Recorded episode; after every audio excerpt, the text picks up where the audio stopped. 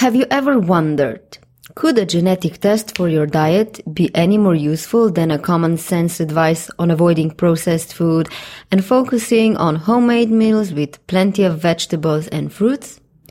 What is the use of genetic testing for predispositions of diseases?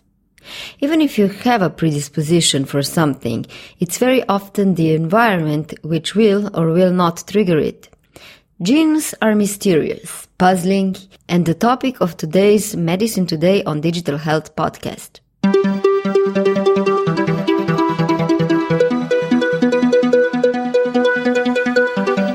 Dear listeners, welcome to Medicine Today on Digital Health. I am your host, healthcare journalist Tjaša Zaitz. I work for a Slovenian medical monthly journal for doctors and pharmacists, Medicina Danes, where we focus on novelties in medicine and healthcare. In this podcast, we are exploring the potentials and dilemmas of digital health. Today's topic is genetic testing.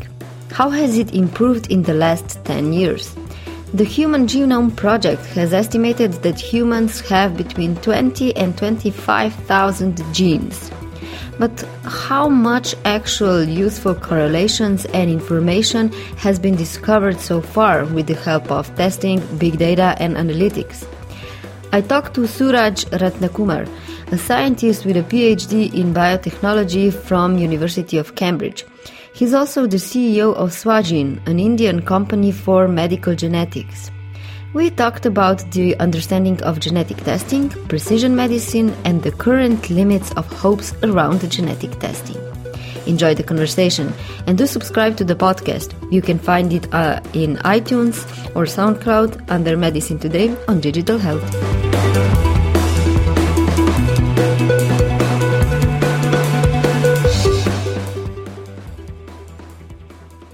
There's a lot of competition on the genetic testing market.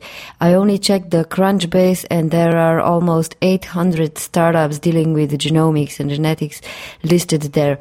What drove you into it? Where is your interest?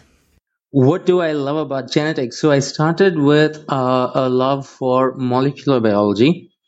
And that's where uh, my passion for, you know, in uh, my level science began, so the molecular levels of science. And what I really like about it is the basic understanding of how how biology works, how uh, bodies work, how animals work on a macro scale, and it all stems from the micro scale. How the genes are pro- processed, and that leads to proteins, and these proteins give way to uh, lead to uh, who we are and what we do and how we do things, all of those. Let's go to the basics for a second. What can be predicted with the genetic testing so far? Actually, that is increasing on a monthly level. So if we start from where it all began, uh, so we came to know that, okay, genes are important, and that's because right from uh, reproduction, materials are exchanged uh, by the parents. We have known through centuries that, okay, the child resembles the parents. But beyond that, it has only been recently that we have gotten into uh, a level of genetics where we understand that a lot more than diseases can be predicted from them. For instance, until about uh, ten, fifteen years back, all we thought is genes cause genetic diseases because of mutations. We didn't know so much more about their essential function in day-to-day lives. And that is what has led to this uh, blossoming interest, I think, by everyone in the field of genetics. Gene sequencing is not a problem anymore today. We are gathering a lot of data, but the problem becomes when you need to make a good interpretation out of it. How much are we just data rich and information poor today? We are still in a very early stages of what we know about our genes and what these genes lead us to uh, do or become. And therefore, there are places where, for instance, a lot of things have been very well established where a single gene leads to a single condition. But that is quite rare. Usually diseases are connected to more genes. Only specific genetic diseases are monogenetic, meaning that they correlate to one specific gene. Usually genetic diseases are caused by uh, single genes. So a gene has a mutation, and therefore that leads to the disease. And that is why a lot of the diseases have genetic testing as the confirmatory diagnosis. Now, on the other hand, if you take diseases that are super complex, such as if you just say heart disease in general or diabetes, now those are diseases where hundreds of different genes are involved, and we cannot predict from just a few genes, or even the level of analytics has not evolved to a place where we can say with any level of certainty that someone is going to get heart disease or diabetes from doing all of those genes together. On the other hand, even in, among these genes, now we know that there are certain genes that lead to monogenic diabetes or monogenic obesity. And therefore, these are conditions that are linked clearly to only a single gene by themselves. Uh, if that gene has a problem, and there at least are two or three uh, genes that lead to monogenic diabetes and obesity, that increases the risk of diabetes or obesity manyfold, almost to the extent that if a person has that genetic variation, they are going to have a higher B M I than normal. So they're going to be overweight, for instance. And in when we come to the case of a lot of information, and a lot of it that is useless information and only uh, some part of it as usable information, I quite agree with that to a certain extent. Let's clarify a bit. What kind of genetic testing or gene sequencing exists today? What we do in our lab is P C R-based tests. So we look for particular genetic variations. So we are only interested in the genetic variations that are that we know Uh, have very well established science and medical evidence uh, behind them. And therefore, we just find out if it is present or absent. That's P C R-based tests. And then the first generation sequencing, that is where you can sequence only a very small uh, strand of uh, D N A.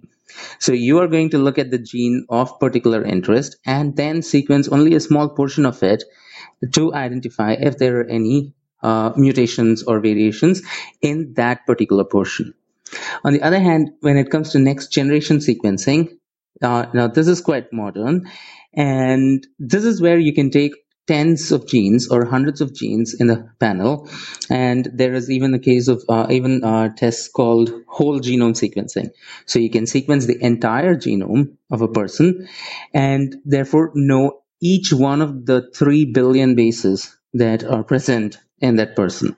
In which diseases is this knowledge most useful? So which diseases are better managed today thanks to genetic testing?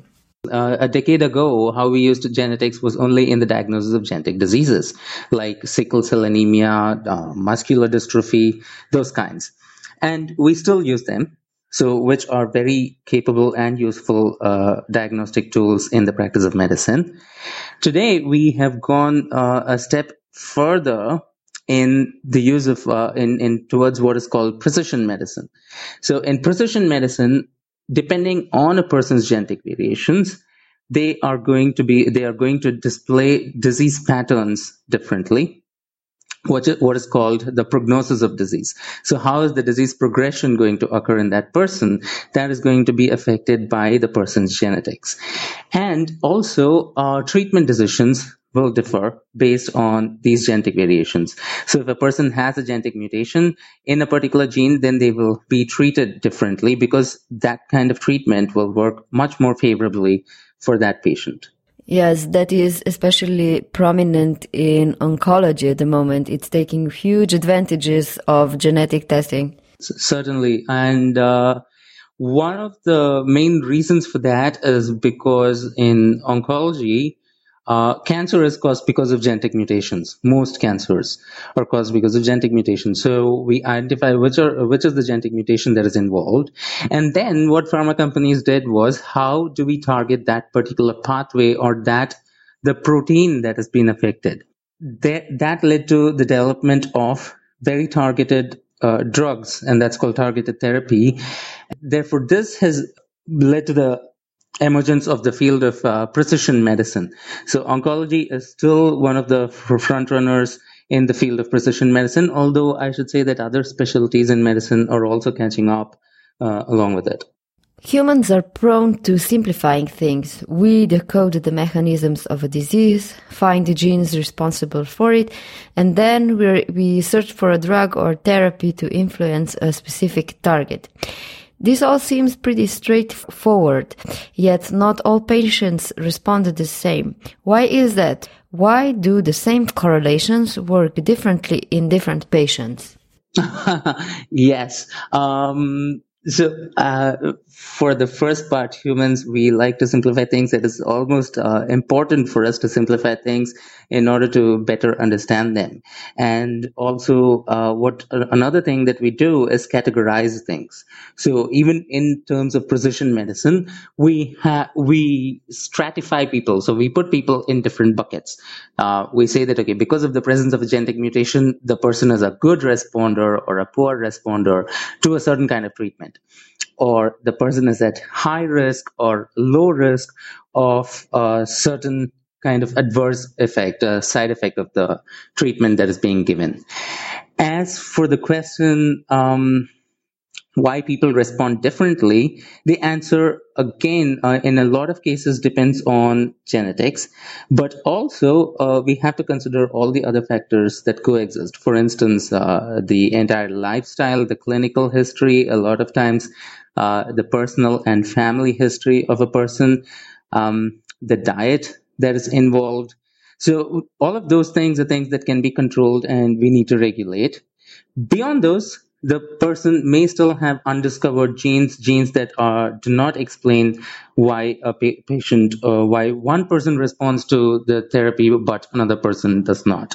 So how unrealistic are our expectations of what usefulness genetic sequencing and genetic data actually has when we know how important all the other factors are when it comes to predicting if we will get sick for a certain disease or not? Uh, right. So here we need to uh, distinguish between two aspects of things. One is the medical use of genetics, and two, all kinds of non-medical uses of genetics. In science, as scientists, what uh, how we do research is we take a population, study their genetics, try to control for a lot of the uh, other factors that affect things, and then find out what changes in a person with a particular gene. And therefore, we are still left with very high statistical probabilities and statistical levels. So that's why we always say that there is a ninety percent chance um, that someone is at risk of disease. There is a ninety-five percent chance that someone is going to respond really well to treatment. Now, if I take in genetics the case of uh, lung cancer, so we find out by doing genetic tests that a person has E G F R mutation. Now, if the person had only E G F R mutation, then they will respond really well to anti-E G F R treatment. And so we will recommend anti-E G F R treatment to them. Now, then we found that some of these patients are still not responding. So what the scientists did is find out why some of some patients are not responding. And then they found out at least a, a, a handful of other gene mutations that are involved, because those gene mutations can completely bypass this pathway. So even if you use anti-E G F R uh, treatment, there are other pathways that uh, go on in the body that still protect and preserve that cancer. So that's why those patients would be termed resistant. Now, we still do not know all of the uh, causes that lead to resistance. So that's why we are at a place where we are able to say with surety if we find a certain mutation uh, to only to a certain extent. For instance, we we haven't tested for other mutations, or even if we test for other genes and mutations, we are not at a level to make any um, uh, confirmatory statement whether the mutation affects the person in, in course of the treatment. So that is the medical side of things.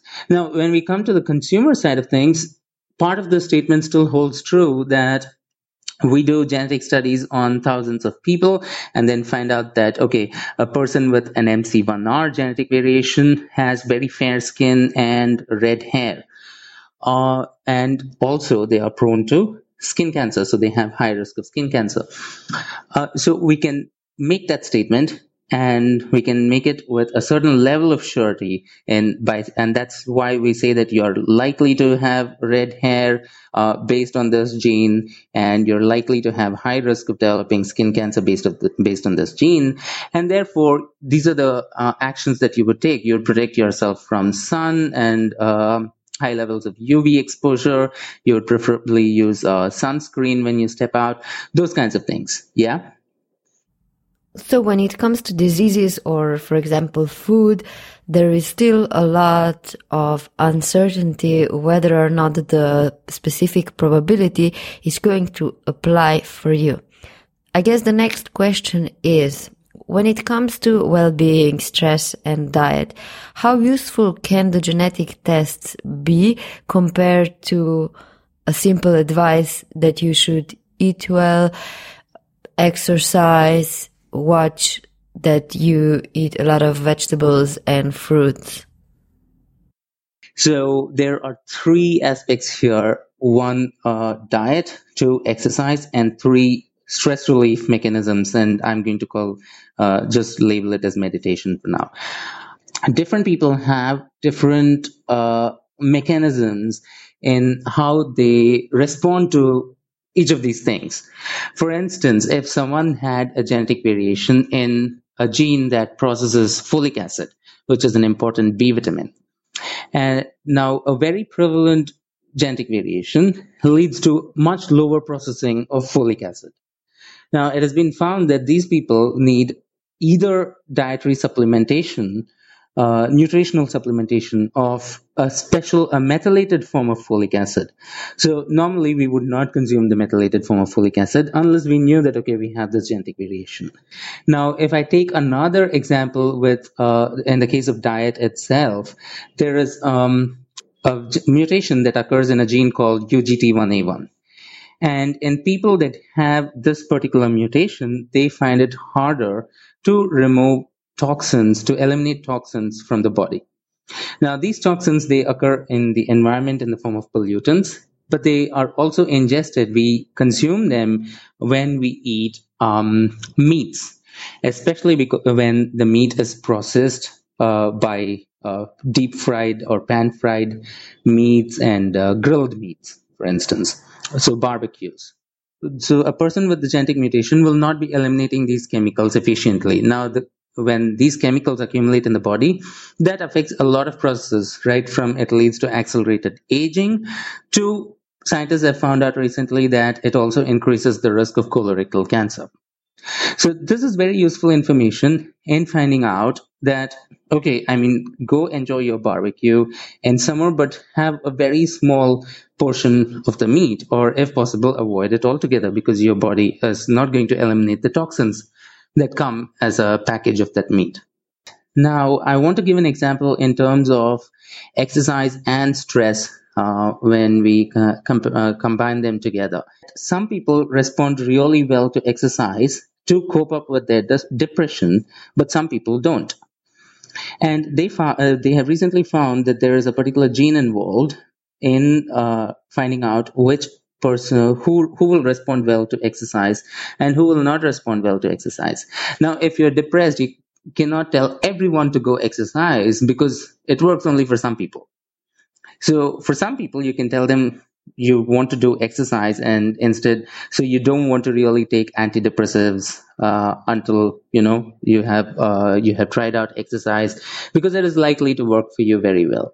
On the other hand, there are other people for who you cannot recommend exercise because that is probably not going to work out that well for them, and therefore you want to give them drugs to help them cope with depression. Yeah, so these are places where even in cases of diet, lifestyle, meditation, exercise, all of these uh, genes can go beyond what we already know about ourselves and therefore help us with a lot more precision. I would be really surprised if you didn't get your genome sequenced. Did you change any behavior based on your genetic data? All right. So to answer your question, I'm going to uh, actually disappoint you a little bit because yes, my sample is in the lab and my sample was used in the very beginning uh, for a lot of the tests, you know, as validation sample or control sample. But on the other hand, I Uh, it, it is only um, it is only now that we uh, I have decided that, okay, I'm going to uh, take all of these tests and then find out what it says and get, actually get a proper report. So so. But you must be curious. I am indeed. I'm very curious. I keep thinking almost on a daily basis that, oh, I must have this genetic variation or I must have that genetic variation. It's almost like psychology, you know, where you read about a psychology, uh, a psychology book and you're always thinking that, okay, you have this condition or you have that disease. It's a similar problem medical students have when they learn about new diseases. Sometimes symptoms seem like something they have, so they feel sick even though they are not, or they're just afraid that they have a very rare disease. Yes, yes, exactly. And uh, that is where at Swagene it's very useful to have the medical expertise as well. How much confusion is, in your opinion, on the market from the consumer side in terms of expectations, what genetic sequencing can bring them? The sequencing itself is not a problem, but the interpretation of the data is the key thing to success. What actually I found out recently and which quite surprised and alarmed me is that people are actually afraid of their genes. So when we say a genetic test, a lot of people are afraid. I don't know if it's a geographical thing or if it's a global thing.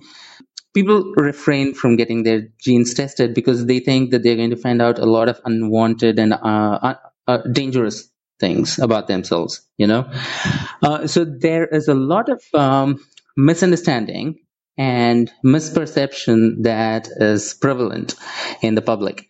And therefore, a lot of work still remains to be done in creating the awareness and the education uh, in the public that genes are actually your friends. They, uh, it is because of them that we look different, we behave differently, and we have different interests and all of these. What are the main misconceptions you see in the public? Oh, uh, that genetic testing, it is an extreme case. So far, we have not been exposed to genetic tests at all. It is it is a recent phenomenon. Even today, the vast majority of the human population, even the vast majority of population that have access to genetic tests, don't undergo any genetic tests. And one of the reasons is because we don't even consider it.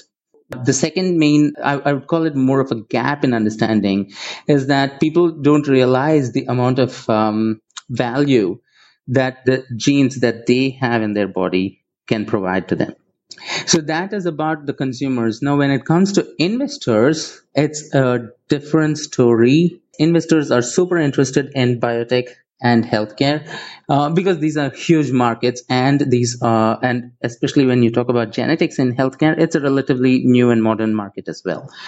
W- one of the main drawbacks there, at least I- I'm going to be geographically restricted in terms of the investors that I speak about, the lack of knowledge of uh, what you can actually do with the genes and therefore how you can actually utilize the genes. There should be a bigger level of um, thematic expertise. Investors that uh, have a lot of exposure in healthcare, they would know quite a lot more about it. Mm-hmm. You can promise a lot with genetic testing, but the issue is what can actually be delivered, especially some neurological disorders or other diseases in general. Even knowing that a specific gene is connected to a specific disease, that still doesn't mean we have a cure. So what use is the data if there is no solution to change the course of the disease? Uh, I think you are probably talking about Alzheimer's disease. Yeah, so I'll come to Alzheimer's, but before that, uh, to tackle, uh, so this is a major problem among humans, okay? All of us, psychologically, we have some problem. If we can take a drug to solve it, we are super happy and we are going to buy that drug and eat it, right? So if there was a drug for happiness, that will sell like, uh, like pancakes everywhere. Uh, on the other hand, we don't have a drug for happiness. Uh, so when we take the case of Alzheimer's disease and we find out that, okay, a person has genetic predisposition for the disease and is going to develop it early in their life because of this gene, uh, we can suggest certain things to improve their cognitive function, to delay um, their cognitive decline, and therefore to delay the onset of Alzheimer's disease. And uh, the second thing that can be done is, because you're aware of this now, you would also keep a, uh, an eye out for it. And Alzheimer's is one of the uh, diseases, and usually most diseases are uh, like this, where you can, if you catch it at a much earlier stage, then you can do a lot more to help the uh, the patient suffering from the disease than when you catch it at a much later stage.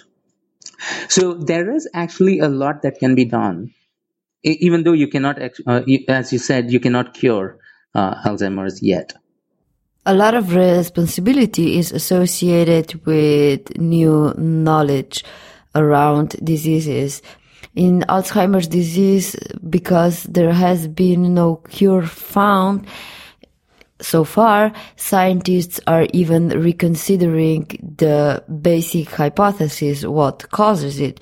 The initial idea was that Alzheimer's is caused by the building up of amyloid, a special protein in the brain, but since the targeted drugs for that protein didn't uh, seem to be too successful by now, the issue is, is this even the real cause of the disease? All of us professionals that uh, play any role in the medical or healthcare system take this responsibility very seriously in terms of uh, conveying uh, results to people, you know, in terms of does a person, is a person uh, has a disease or predisposition to disease. And Uh, so, for instance, one of the genes that we test puts uh, a person at a very, very mild increased risk of cardiac disease. Now, how useful is that going to be to tell that person?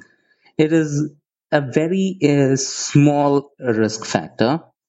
And if you can't do much about it, then is it going to be very useful? What we decided to do about it is that, okay, we have to convey it to the person. We can't hide the fact.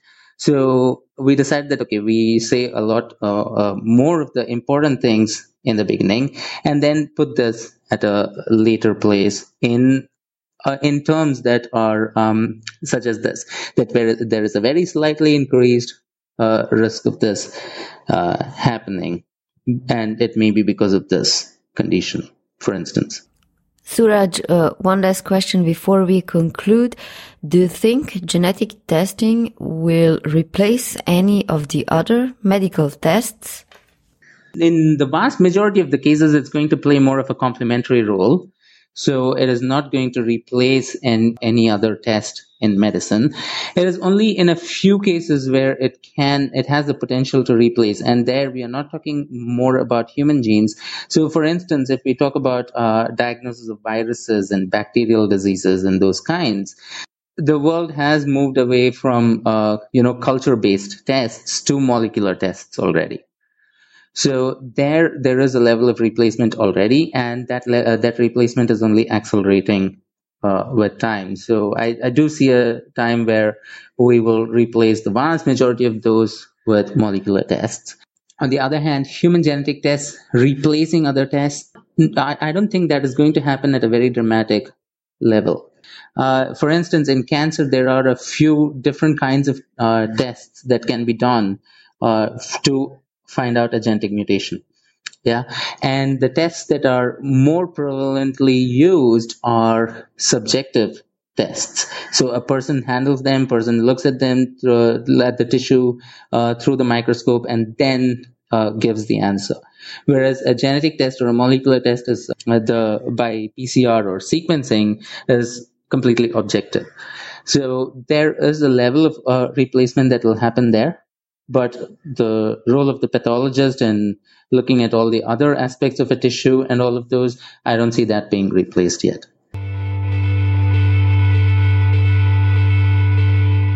Dear listeners, this was the ninth episode of Medicine Today on Digital Health.